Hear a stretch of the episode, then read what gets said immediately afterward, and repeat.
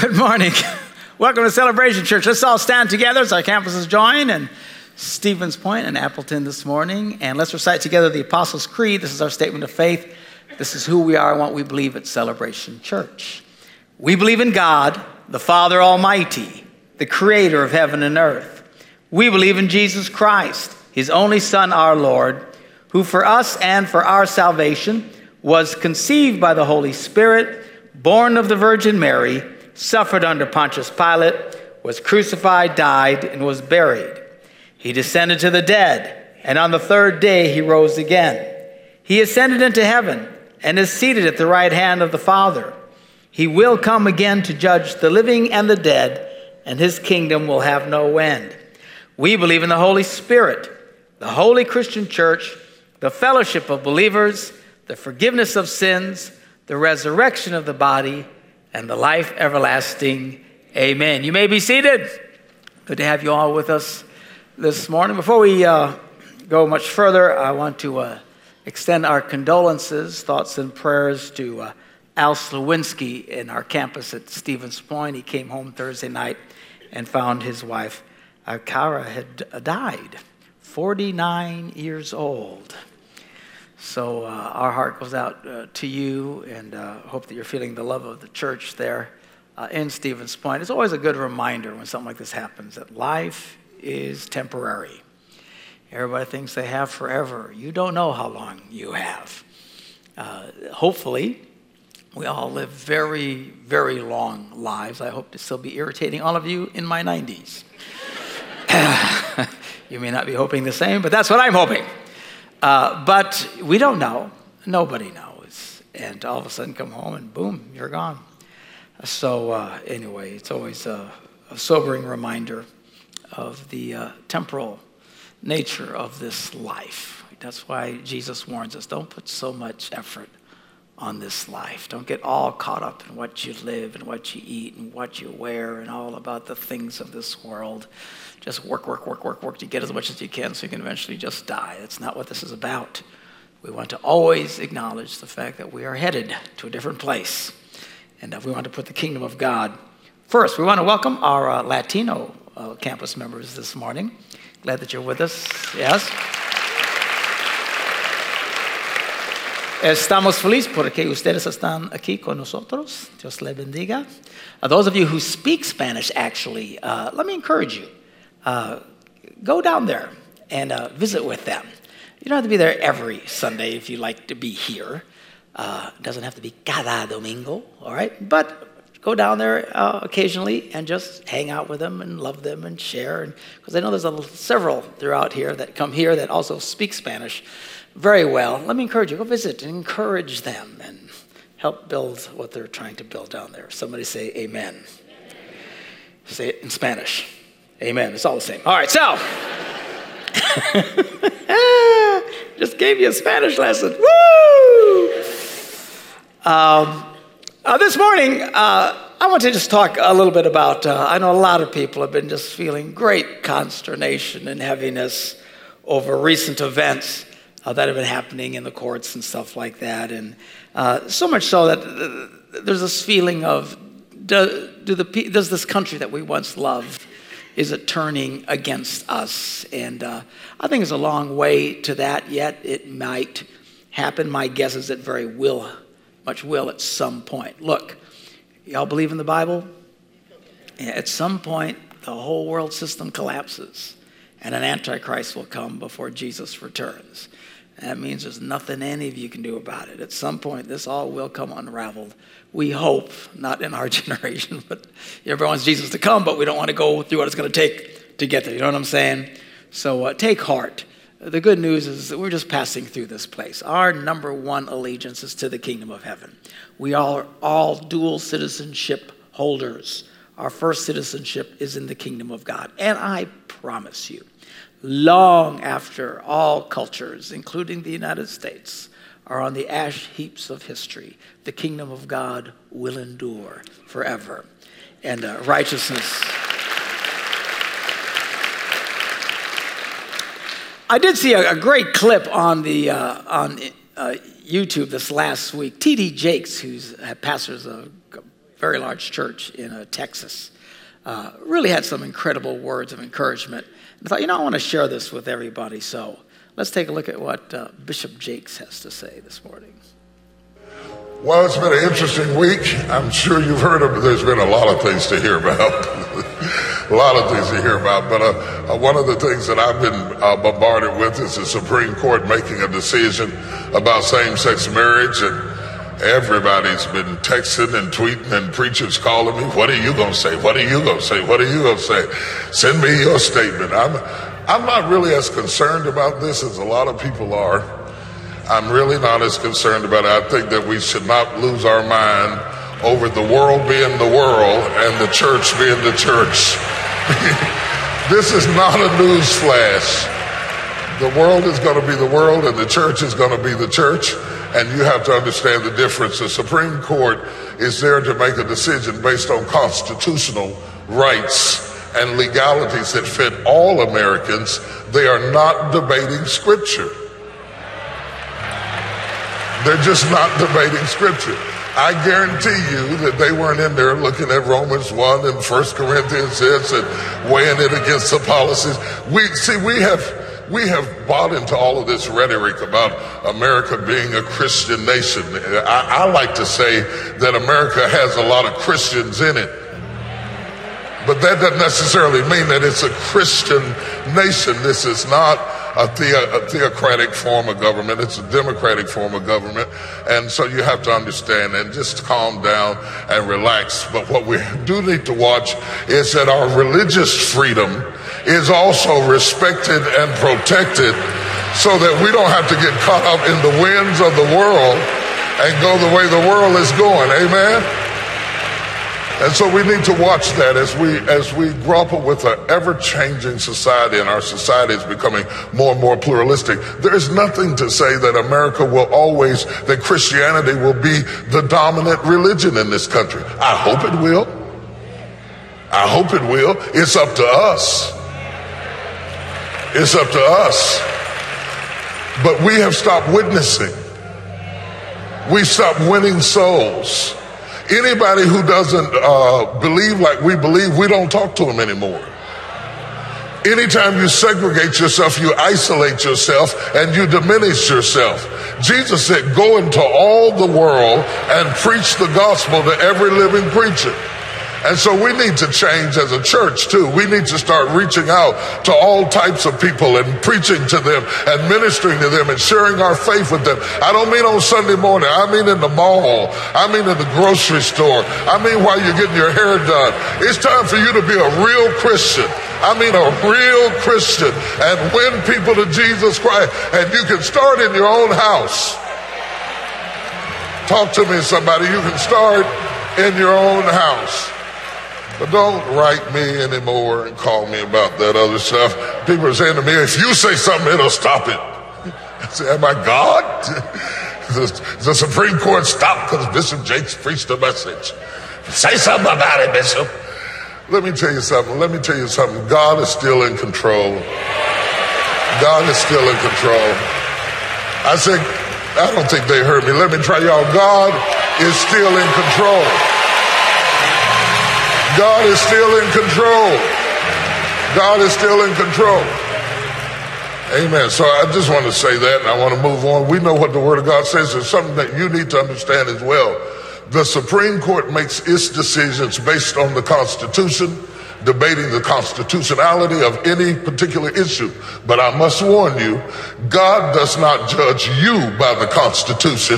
He judges you by the Word of God. So while the Supreme Court is looking at the Constitution, you better search the scriptures, for in them you think that you have eternal life. Uh, do you hear what I'm saying to you? This blessed old book is still good, baby. It's still right in the house. Somebody say amen. Amen. Amen. This old book is still good, baby. You gotta love that. Um, the church uh, is going to be the church. I love the way he said it. And the world is going to be the world. I, I'm a little shocked at how upset people are about all of this. By and large, most people in our country are not devout Christians. I know it's a shock to some people, but they're just not. What they do is not what we do. Now, there's a great fear that they're going to come after us and force us to do what they do. I think that's highly unlikely to happen anytime soon. I think at some point it will happen. As I said earlier, at some point everything falls apart. Uh, but there is still freedom of religion in this country. I'm, I'm just not all that concerned about. People say, well, are, you know, are you going to marry gay people? Well, we won't marry most heterosexual people. We don't. I don't know if you know that. You know, there's rules if you're going to be part of this church and you want us to bless what you're doing. You know, you have to be a member of the church, and you can't be fornicating and living with each other, and that pretty much knocks out most heterosexuals right there. All right, so I, I highly doubt uh, this is going to be a big issue to us anytime soon, and, and I, you know, it's nothing to be afraid of. So say, what if they arrest you? Well, that takes care of my retirement plan. Three meals a day, praise God. You say, you're not serious. I am serious. I'm not going to be afraid about this stuff. I live your life all afraid of stuff. Some of y'all can't live because you're always worried about stuff that mostly never happens. Jesus said, quit worrying about, worrying about tomorrow. Tomorrow will worry about itself. Apparently, you don't have enough grief for today. How many of y'all got enough grief for today to deal with? Amen. Put me in that list. I got today to deal with. When I'm going through stuff, and where I said, just not today. Not today, just got to get through today. Those of you who are struggling with stuff, just get through today. Some of you doing, dealing with temptation, all that kind of, just deal with today, not today. Today is the day the Lord has made.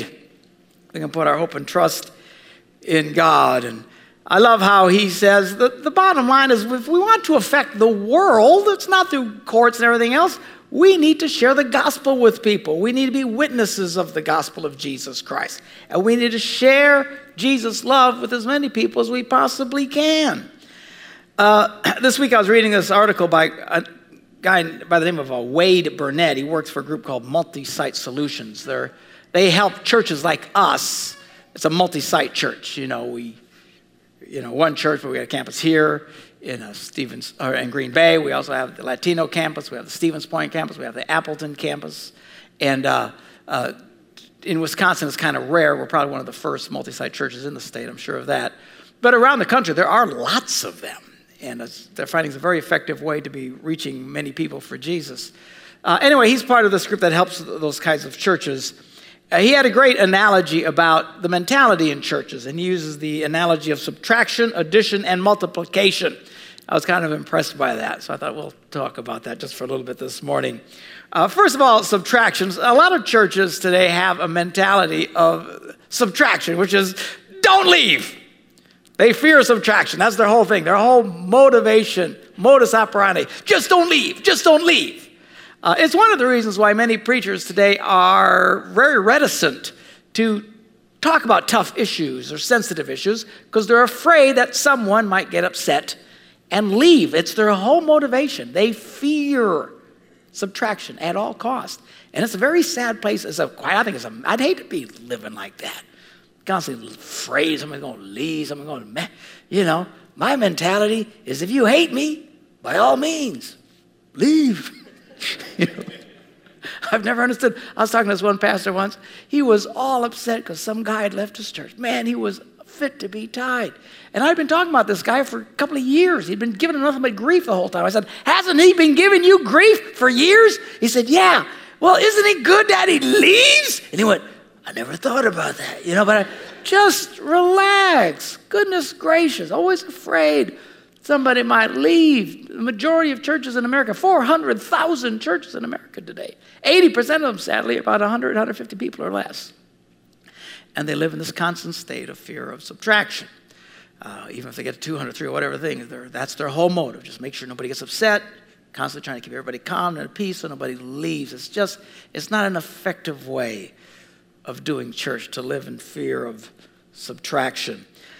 Uh, churches that are growing and tend to be much more successful uh, are churches that are into addition, which their motive isn't please don't leave, it's by all means please come. And a Celebration Church is very much that kind of a church. And uh, while we've been effective in doing that, I think we need to get better at it.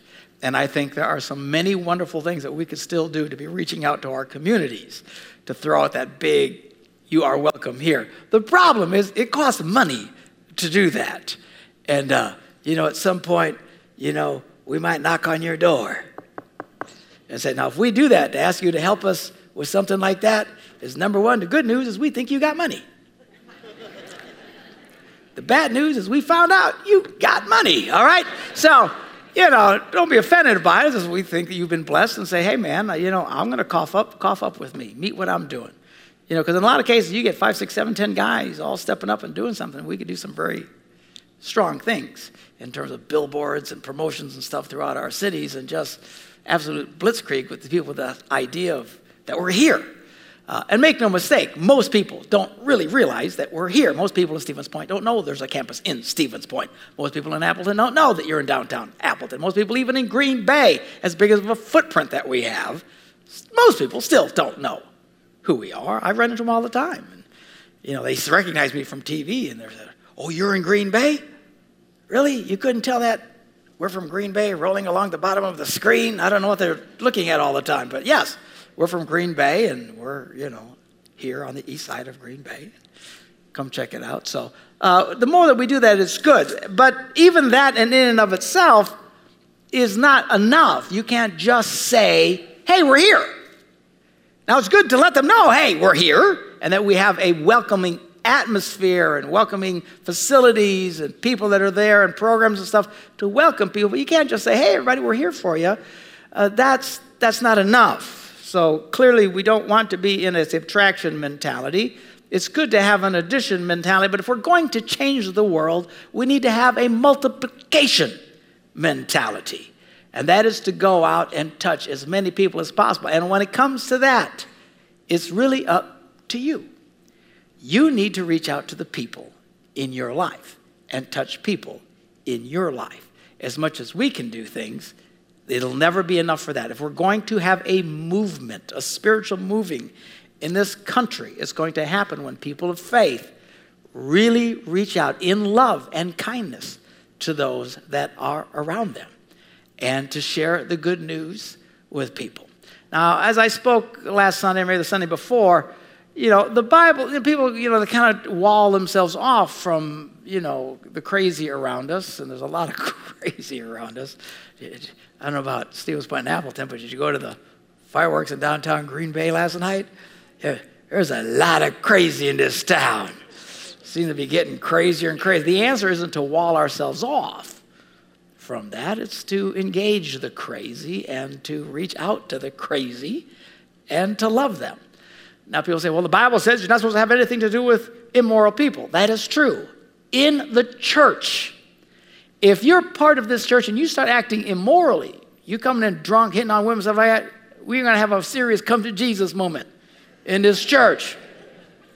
All right? Uh, and we will turn our back on it. The Bible actually talks about it. You say, well, that's not love. Apparently it is because the Bible talks about it. But to people in the church, it says specifically not to do that to people outside the church. Why everybody's freaking out? Because people are fornicating and committing adultery and doing all kinds of bizarre, crazy stuff out there. You know, we need to not wall off from these people. We're supposed to reach out and love these people and share with them the good news of Jesus Christ because they're not truly happy. Here's the thing about immorality or any sin. It has a short-term buzz to it, but long-term, it just leaves a big, gaping hole inside of you. How many of you remember that hole before you came to Jesus? That's what these people live with every day. And they're convinced if I can just get what I want and just get what I want, I'll finally be happy, I'll finally be happy, you know. You know, it's kind of the cynical part of me, you know. But I hear all these people say, finally, gay people can get married. Woohoo! Now we're going to be happy. And I go, really? As someone who's pro-marriage and speaks about marriage all over the world, I got news for you. Marriage was not designed to make you happy. You think you're going to be happy now? I think it's hilarious. People say, are you against same-sex marriage? I'm more against same-sex divorce. Live this out for the rest of your life. Which is another thing. They don't want to live by that standard in the church. You don't get out of this deal unless under the most extreme of circumstances. You can't just, oh, I'm not happy anymore, turn your back. You're a slacker. You do that in the church, and we will deal with you as strong as God will let us deal with you. Uh, you don't want to be in a bad place like that. So, but people outside the world, they don't know. They're trying to be happy. It's not going to take long before all these people who think they're going to be happy are going to find out they're not happy. I predict their divorce rate will soar through the roof. It's going to be dramatic.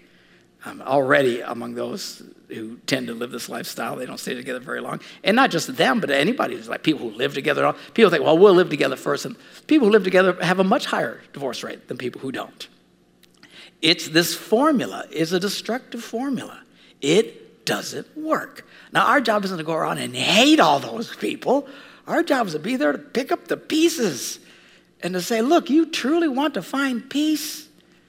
Let me share with you about the love of God. Never be afraid of the truth or be ashamed of the truth. The truth is not oppressive. Jesus said, you will know the truth, and the truth will set you free. That's what the truth of Jesus does.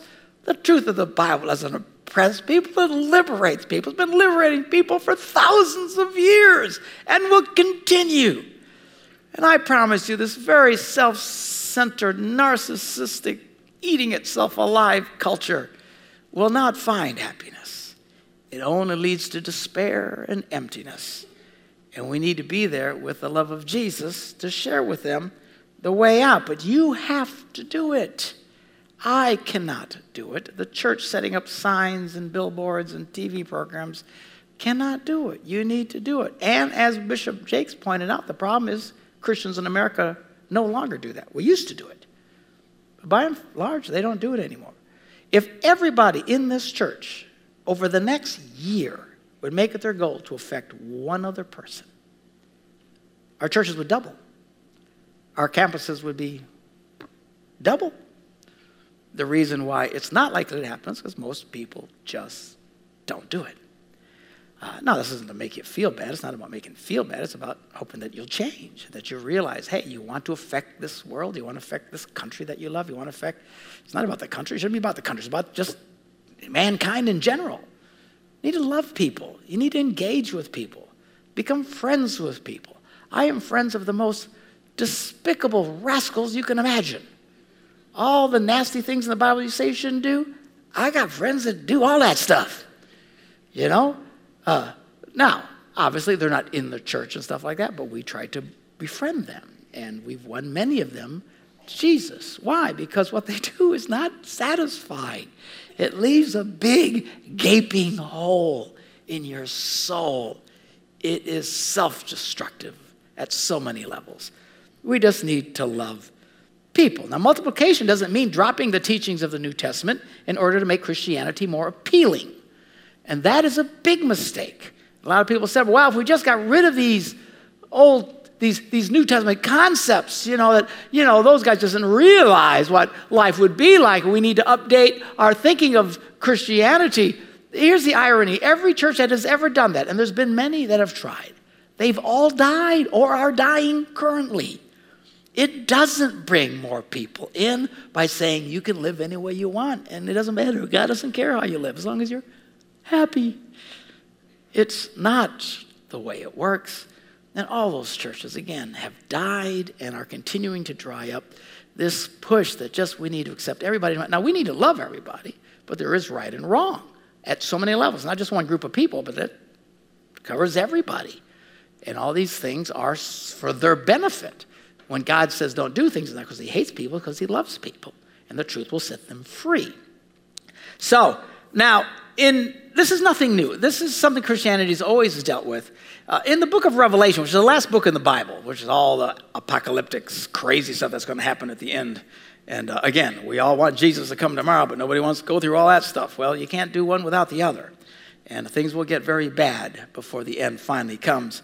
But before he starts talking about the stuff that's all going to happen in the end, he tells John, who the, the Apostle John, uh, to write some letters to the churches because he wanted to straighten out the churches uh, of the day. These are first century churches, okay? Remember, all the Old Testament was written over thousands of years of human history. The entire New Testament was written in a span of seventy years. Basically, one lifespan. All of it in seventy years. It's a dramatic thing that happened. The, the gospel of Jesus is extremely powerful, and it has changed the world in so many ways in that dramatically short period of time. And in even in that short period of time, there were churches that were kind of going off the rails. And Jesus wrote to this one church, he told them, right, he says, he encouraged them, says, look, you've persevered, you've endured hardships for my name and have not grown weary. So he's praising them for that. Yet I do hold this against you. You've forsaken the love you had at first, which is a problem in faith. Faith is like fire. You don't feed fire, it'll die. The tendency of fire is to go out. It'll always go out. If you're not active in your faith and continuing to feed your faith, your faith will die. It'll go out. You'll get cold in your soul. Uh, it just, it is what it is. It's like, there's a reason they call tending a fire. You've got to keep paying attention. You got to keep feeding it, or it will go out. And the same is true with your soul. And Jesus warns against losing your first love, that passion, that energy you had for him. So he said these guys had lost that. He said, consider how far you've fallen. Repent and do the first things you did at first. If you do not repent, I will come to you and remove your lampstand from its place. What does that mean? I don't know. It doesn't sound good. So then he says this, but you have this in your favor. You hate the practices of the Nicolaitans, which is not the people who do Nickelodeon T V. All right.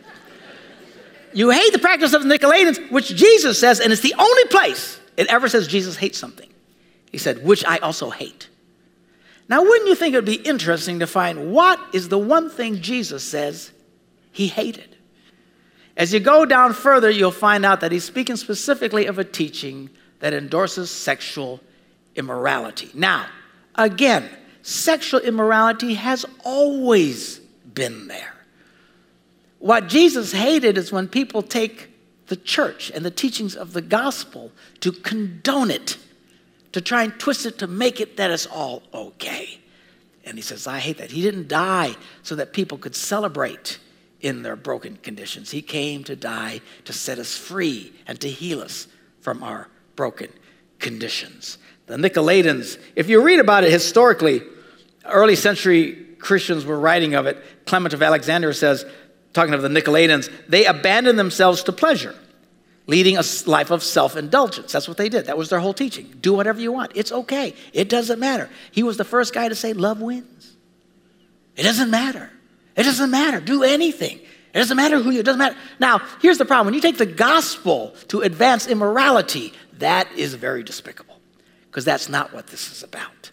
Are we to love people? Without question. But we're not to be caught up in that kind of thinking. Nicholas, by the way, was uh, likely one of the first uh, deacons in the Bible. When you read about Stephen, who was the first martyr. Uh, Stephen, a bunch of guys listed. One of them is Nicholas, who was a, a convert to Christianity, originally a convert to Judaism. So he was raised in paganism. Converted to Judaism, eventually converted to Christianity, was highly respected in the church. That's why they made him a deacon. But at some point, he went off the rails and went back and started to embrace his paganism. Remember, that pagan culture, immorality was a big deal, and they celebrated it. Well, he started to teach that the gospel was about this. What, what they did is they perverted the teaching of grace and replaced liberty with license. Now, Christianity is a religion of great liberty. All you have to do is compare it to virtually every other religion. Now, a lot of people who take Christianity and try to make it oppressive. Some of you came out of churches that they, it's all about do's and don'ts and all these rules and stuff that you had to follow. They add this. It's not in the Bible. Christianity, by and large, has very little rules to it at all. There's a short little list of morality, which we've discussed. Uh, but that's about it. And by the way, it's the same list that virtually every religion has. Uh, beyond that, it's love people. Live by the law of love. There's not all these obligatory things Christians have to do. By any comparative look at any religion, Christianity is great liberty, and it's wonderful. But some have perverted the idea of liberty to mean license to do anything you want, that God now is pleased in people doing bad things. If God loves sinners, then let's sin like crazy, so God will love us more. That's what Paul wrote about in Romans. There were people actually teaching this. In that first little span, it didn't take... You think we're shocked by this stuff happening two thousand years later? This was happening from the get-go. And they were always warning him, don't go down this path. And Jesus says, I hate this path. Don't take what I've done and corrupt it to think that love means that God's love means you can just do anything you want and live any way you want to live. And that's not just applying to one group of people. That's applying to everybody. That's not what this is about. It's not the idea of just making one big free-for-all that's going to hit a concept of true multiplication.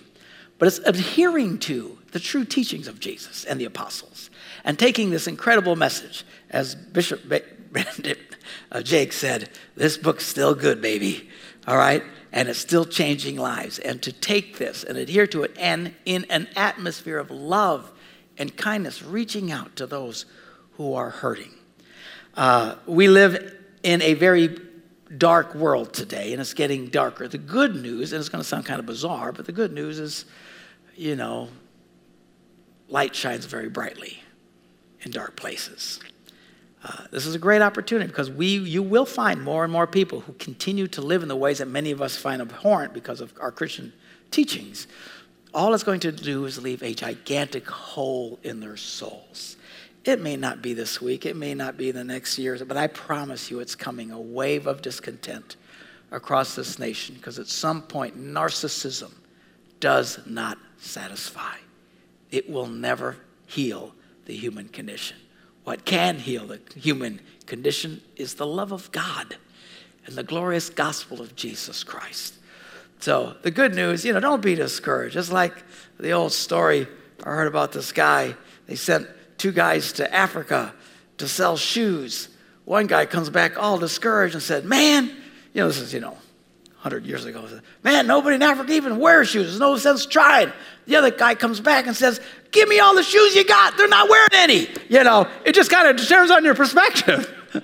You know, there's no reason to get discouraged because so many people are living in an empty, dark life. This is going to be the greatest opportunity in my lifetime to reach out to a lost and dying world. If we'll not wall ourselves off, if we'll not lash out, we'll respect what Jesus has taught us and what the New Testament teaches us. But in that context, to reach out in an atmosphere of love.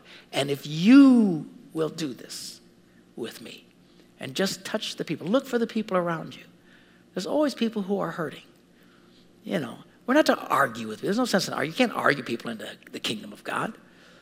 There's a lot of people, they'll hit the wall. Some of you know people right now in your life that are hitting the wall. They are very broken, unhappy people. Their relationships are falling apart. They struggle with this addiction, that addiction. When you see somebody hurting, one of the nicest things you can do is simply say, do you mind if I pray with you? And I got to tell you, lo, these many years, I've never heard of anyone who's been asked that where the answer was no. When people are hurting and someone says, can I pray for you? Their answer is almost an immediate yes. Even people who are atheists would say yes. Pray for me. And you can pray for them right on the spot, pray for them later, whatever you want to do with them. But by really loving people and reaching out to people, it gives us the opportunity, you know. Don't be discouraged. My dad was a doctor, you know. God bless him. You know, he was a, a family practitioner in Neillsville, Wisconsin. And he'd come home grinning from ear to ear. How you doing, Dad? He says, praise God, things are great. Lots of sick people, you know. All of you are in the business of helping sick people, you know, and everybody's got the flu. You know, this is a good day for a doc who's running his billings up way high. You know, don't get discouraged. There's good news. There's lots of sick people around us. We have the medicine. We have the answer. Let's love people. Let's pray. Father, we thank you for your word and for your truth and for this glorious gospel that brings freedom, healing, and redemption. Lord, help us to be careful to live by your standards, but to lo- know that we live in a world of people that just have nothing to do with them. Not to get angry with them, not to lash out and be mean to them, but to love them. Lord, eventually it's going to leave a big hole in them. Help us to be there to love people, to encourage, and help all of us, everybody in Stevens Point this morning at our campus, everybody in Appleton, praying with me right now on our campus. Everybody here in Green Bay, help us all to realize that it's up to us. It's up to me. I need to take this message to somebody I know.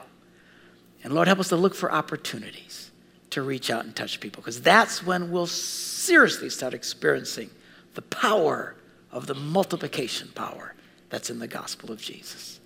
In Jesus' name we pray. And everybody said, amen. Amen. God bless you. Have a great day. Amen.